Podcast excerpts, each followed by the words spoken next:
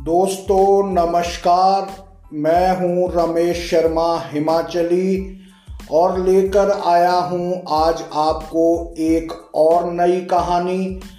आज की मेरी कहानी का शीर्षक है, अपनी वस्तु अपनी नहीं है। राजा रंती देव बड़े दानी थे।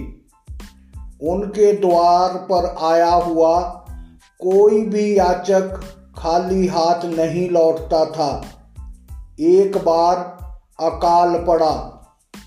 रंती देव ने जी भरकर अन्न धन लुटाया। धीरे धीरे करके राज्य का कोष खाली होने लगा। अन्न समाप्त हो गया। धन खत्म हो गया। अब क्या दे याचकों को? दुखी मन से अपनी रानी और पुत्र के साथ वन में चले गए। राज्य छोड़कर वे वन में भ्रमण करने लगे। वन में ना जल, ना अन्न, चालीस दिनों तक भूखे रहे। कभी पत्ते खा लिए, कभी घास खा ली। एक दिन एक अपरिचित व्यक्ति आया। वह उन्हें भोजन और जल दे गया। रानी और पुत्र सहित रंती देव भोजन करने बैठे ही थे कि दो बालक आ गए। बोले, भिक्षा चाहिए। उन्होंने अपने और रानी के हिस्से का भोजन उन्हें दे दिया। पुत्र अपने हिस्से का भोजन करने ही वाला था कि दो भिखारी आ गए और भोजन मांगने लगे।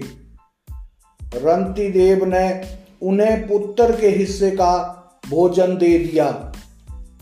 अब जल बचा। रंती देव ने सोचा दूसरों की भूख मिटी अच्छा ही हुआ। हम लोग पानी पीकर रह जाएँगे।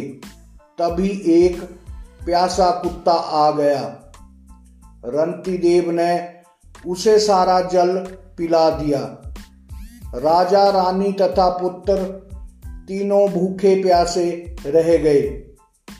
किसी ने उप तक नहीं की, तभी आकाशवाणी हुई। तुम्हारी परीक्षा पूरी हुई। मांगो कुछ भी। रंती देव ने कहा, भगवान, मुझे अपने लिए कुछ नहीं चाहिए। अगर कुछ देना ही चाहें तो इन भूखों प्यासों के लिए दे दीजिए। दोस्तों, जो वस्तुएँ आपके पास हैं, उन पर पहला अधिकार उन लोगों का है, जिनके पास वे वस्तुएँ नहीं है। तुम दूसरों की आवश्यकताएँ पूरी करोगे तो तुम्हारी आवश्यकताएँ अपने आप ही पूरी हो जाएगी। भगवान और अन्य प्राणी तुम्हारी आवश्यकताएँ पूरी करेंगे।